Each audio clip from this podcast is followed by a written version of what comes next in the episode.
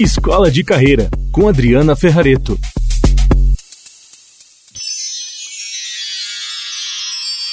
Sejam muito bem-vindos, estrelinhas do meu céu. Este é um novo episódio aqui do podcast Escola de Carreira. Vou explicar essa história de por que estrelinha do meu céu. Veja só, eu estava aqui pensando num nome que eu pudesse chamar amorosamente a todos vocês que me seguem nas redes sociais e ouvem aqui esses episódios do podcast. Na verdade, eu acredito demais, é que todos nós temos um jeito bastante diferente de ver o mundo, de interpretar as coisas, de sentir as nossas próprias emoções. E é realmente essa diferença que cada um de nós tem que nos torna únicos, compõe a nossa história e que nos faz tocar o mundo com o nosso brilho muito particular. Por isso que eu acho que é tão legal entender essas diferenças que cada um tem e perceber, inclusive, que nós somos complementares. Isso mesmo. Você brilha de um jeito e quando você entende a diferença do outro, você soma, colabora, participa, coopera com a diferença da outra pessoa. E, portanto, juntos, cada um com seu brilho, a gente pode se tornar um céu estrelado de pessoas bem intencionadas, que estão dispostas a fazer diferença nesse mundão de meu Deus, né? É por isso que eu acho que é legal esse nominho aí, Estrelinhas do Meu Céu. Então você que está chegando agora, não estranha não, tá bom? E eu também quero contar para vocês que apesar de parecer muito romântico para alguns, né, esse título, tem uma percepção de como eu cheguei nessa analogia das estrelas, né? Das estrelas de 5 pontas. Eu sou coach, trabalho muito tempo com desenvolvimento humano e há mais ou menos uns 12 anos eu descobri um estudo feito pelo Gallup, eu já mencionei aqui em outros episódios, pelo senhor Don Clifton, que nos Estados Unidos começou a fazer uma longa pesquisa. Só que hoje eu quero contar um viés que eu ainda não contei. Tudo começou quando o senhor Don Clifton ele entrou em contato com um psiquiatra que estava cuidando de mais ou menos 1.000 soldados americanos que tinham sido presos num campo de concentração norte-coreano, se eu não me engano. Ocorre que esses caras, quando foram presos, eles sofreram um tipo de tortura, mas não era tanto tortura física, mas era psicológica. E aí, esses soldados norte-coreanos, eles tinham uma estratégia de, por exemplo, fazer delação. E tudo que um soldado americano ou outro fizessem, eles delatavam, falavam, faziam fofoca, denunciavam. A segunda estratégia, eles não deixavam chegar notícias boas para essas pessoas, para esses soldados, as cartas e coisas boas, elas eram destruídas, mas tudo que era ruim, negativo, notícia difícil, eles faziam questão que essas notícias chegassem a esses soldados americanos. E também eles faziam uma coisa brutal que era o seguinte, eles sempre iam no encontro ali, né, dentro do campo, em que eles tinham que falar de todas as coisas ruins que eles fizeram, ou coisas boas que poderiam ter feito e deixaram de fazer, para mostrar o quanto eles eram ruins. Você imagina o efeito que isso tem dia após dia, de você viver num ambiente em que não há confiança, em que isso vai corroendo as relações, em que as pessoas perdem a esperança umas nas outras, e na verdade, mais do que isso, elas vão escutando todo dia você contar das suas tragédias, das coisas ruins que você fez, fazendo-as desacreditar na humanidade. A ponto de, e aí que o Don Clifton ficou pasmo na época, esses caras começaram a morrer. E não é nem que eles se suicidavam, hein? É que eles realmente desistiam de viver. Então eles entravam num estado de torpor e amortecimento tamanho que eles acabavam morrendo. E ele ficou chocado, e eu também quando li isso, porque se você pensar que dentro do nosso coração, do nosso peito, tem um balde, imagina um baldinho, evidentemente que simbólico, né? A gente quer ilustrar. E imagina que cada vez que alguém vem e faz uma crítica, ou conta uma história ruim, ou fala de coisas chatas para você, ele tá como que com uma concha tirando, esvaziando o seu balde emocional. E o duro é que, uma vez esvaziado esse balde, dá um trabalhão danado para encher, né? E que pode, de fato, neste caso, como a gente está mencionando aqui, até levar uma pessoa à morte. E aí o Don Clifton pensou, poxa, se de fato a gente esvaziar o balde de alguém, pode levar à morte? Será que o inverso é verdadeiro? Será que se nós estimularmos as pessoas a acreditar nelas e no como elas podem ser boas e nas coisas legais que elas podem fazer, a gente vai ter um resultado diametralmente oposto?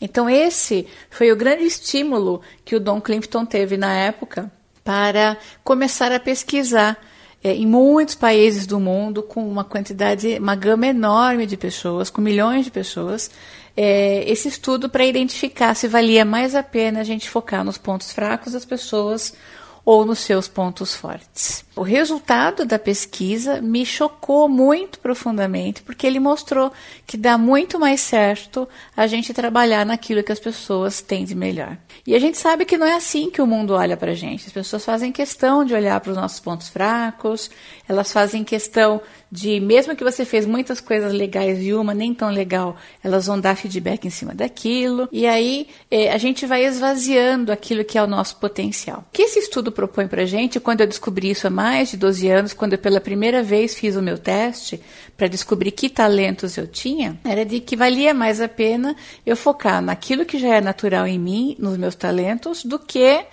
ficar focando naquilo que não era tão boa assim. Veja, não é que a gente não vá prestar atenção nos pontos fracos. Ocorre que 80% ou mais do nosso tempo está direcionado com uma intenção de transformar aquele talento que você tem naturalmente em ponto forte. E aí eu comecei a entender que eu tinha um papel como coach, treinador e palestrante, e professor, e por onde eu fosse falar, nem que fosse numa praça pública e tivesse uma ou duas pessoas me ouvindo, eu trouxe para mim uma responsabilidade de começar a querer encher o baldinho das pessoas. E você sabe que a parte desse desejo é o do que eu estou fazendo aqui nesses episódios do podcast Escola de Carreira. Quando eu trago novos temas para você, quando eu te faço pensar em algum assunto, quando eu quero te ajudar a ter uma carreira melhor, a pensar em aspectos da sua vida, no fundo, eu estou querendo encher esse balde com a percepção de que você tem um brilho só seu, você tem um jeito de ser muito legal, muito único, e que é um brilho semelhante a uma estrelinha de 5 pontas. Por quê? Quando você faz o teste dos talentos, você descobre que você tem ao menos 5 talentos dominantes. Imagina que cada um desses talentos é uma pontinha dessa estrela. Então, a ideia aqui é que quando você descobre os seus talentos, se você é gestor, você descobre os talentos da sua equipe, ou se você, enfim, na sua família, com as pessoas que você convive, você descobre os talentos delas, você deve concordar comigo que isso forma uma constelação, um céu estrelado. Então, não é tão romântico, é um jeito charmoso, na verdade, da gente poder ilustrar o papel importante que descobrir os nossos talentos tem. E é muito legal que isso mudou meu jeito de trabalhar, inclusive, na época. Porque no coaching, a gente dá uma ênfase, a pessoa quer sair de um ponto A e quer ir para o ponto B. Isso todo mundo, imagino eu, já deve saber. Ocorre que a gente pega o que não está funcionando e vamos trabalhar nesse ponto fraco para você chegar onde você quer. E aí eu descobri que era mais legal, para sair de um ponto A para o ponto B, mudar esse disco aí. Então, ao invés de trabalhar no seu ponto fraco, eu digo assim, vamos pegar o que você tem de melhor e potencializar para você chegar onde você quer? Então, vamos tornar essa estrela mais brilhante ainda. E é tão legal que quando as pessoas acessam seus talentos, isso gera um entusiasmo, sabe? Um ânimo. É inevitável que as pessoas com as quais eu converse sobre os talentos, elas não fiquem impressionadas e felizes de perceberem que sim, elas têm jeito, que sim, tem solução e que dá pra gente poder tentar adaptar coisas no nosso cotidiano. Se não no nosso trabalho, a gente tentar trazer o uso desses talentos para a nossa vida. O fato é, a gente pode temperar as nossas relações e a forma de interagir com o mundo a partir do uso desses nossos talentos. Eu costumo dar um exemplo sempre que eu acho que é interessante quando eu estou dando treinamento, que é a gente tentar escrever algumas frases com a mão não dominante. Tenta fazer na tua casa, pega uma caneta, pega um cronômetro e escreve uma frase. Por exemplo, eu uso meus pontos fortes todos os dias. Escreve essa frase com a sua mão não dominante. 1 vez, 2 vezes, 3 vezes. E veja quanto tempo no cronômetro você gasta para escrever essa frase com a mão não dominante. Feito isso, Repete o exercício agora com a sua mão dominante. Escreve a mesma frase 3 vezes e perceba como é muito mais fácil. Esse simples exemplo evidencia o seguinte: quando nós vivemos fazendo coisas que não são naturais para nós, dá trabalho, é mais doloroso. A gente até faz, porque é responsável, mas não necessariamente aquilo é o melhor.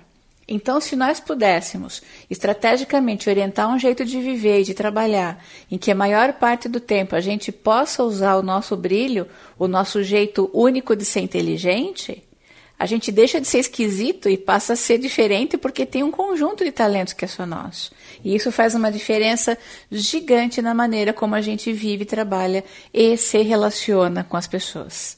Por isso, eu acredito muito mesmo que a gente é e pode se tornar uma estrela muito brilhante na vida dos outros, no trabalho, na empresa que você está, nas relações com as pessoas e impactar de uma maneira muito legal com o uso dos teus talentos. Dicas da Adri. Eu, inclusive, vi a propaganda do Bradesco em dezembro, lá do Natal, dos vagalumes. Se você não viu, procura no YouTube, na internet. Você deve ter visto, porque foi uma fofura espalhada na televisão. E aí eles mostram um vagaluminho que tinha uma dificuldade de acender a luzinha e mostra uma criança que tinha, se não me engano, síndrome de Down ou autismo, uma das duas coisas. E o fato é que eles mostram que juntos um ajuda o outro e todos brilham. E eu achei tão fofo, porque isso tem relação direta com o que eu acredito. A gente, mesmo sendo diferente, tem um jeito muito, muito especial de tocar o mundo. Então, deixa aqui para você dar uma olhada nessa propaganda do Bradesco, dos vagalumes lá do Natal de 2019, que foi, no meu caso, encheu o baldinho, porque eu achei maravilhosa essa propaganda, super criativa, e recomendo que você assista. Eu também quero hoje dar uma dica aqui para vocês de filme. Se você ainda não assistiu, assista o filme O Menino que Descobriu o Vento. Eu vou tentar pronunciar o nome do menino aqui, que hoje já é um rapaz. Chama William Kawanwamba, eu acho que é assim. Ele foi um garoto inteligentíssimo, autodidata, que descobriu um método de criar energia eólica no meio das terras secas lá do Malawi. E ele tentou, dessa maneira, garantir a irrigação das colheitas e a sobrevivência de uma população faminta. Tem até palestra dele no TED. Se você ainda não viu, procure. Tem o filme na Netflix e palestra dele no TED. Por que eu estou dando esta indicação hoje de filme para você?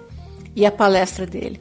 Porque eu acho que ele usou com propriedade os talentos mesmo sem saber. E aí, como ele acreditou no potencial de uma ideia e foi adiante e usou os recursos dele, você vai ver que impacto ele gerou ali na comunidade.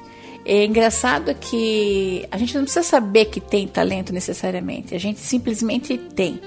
E você depois, quando assistir a palestra dele do TED, vai ver que ele começou a estudar, foi para a faculdade, especializando-se nessas questões que ele, desde criança, já atuava ajudando na comunidade. Então, fica aí minha dica de filme para você assistir e de palestra lá do TED. Que eu queria estimular você também, se você quiser deixar o seu comentário, sugerir tema, dizer o que você está achando, é muito bem-vindo. Aproveita e dá umas estrelinhas lá, quantas estrelinhas você acha que esses episódios estão tendo para você, de qualidade, de importância e tudo mais. Me ajuda com esse esquema que mais gente vai perceber a relevância desse material. O Spotify também divulga mais, vai ser bem legal. Se você puder fazer isso, eu agradeço. Eu também finalizo querendo dizer que esse podcast aqui, ele é editado pela Juliana Sartori e o pessoal da Banca do Podcast, que coloca esses efeitos sonoros, faz a edição toda certinha. O pessoal da Banca do Podcast, eu quero agradecer a edição. Acredite, vamos lá, vou encher o baldinho a última vez nesse episódio. Conecte seu talento e mude o mundo, pelo menos o seu mundo e das pessoas que estão ali no seu entorno. Isso vai fazer uma diferença enorme. Abraço afetuoso e até o próximo episódio. Escola de Carreira, com Adriana Ferrareto.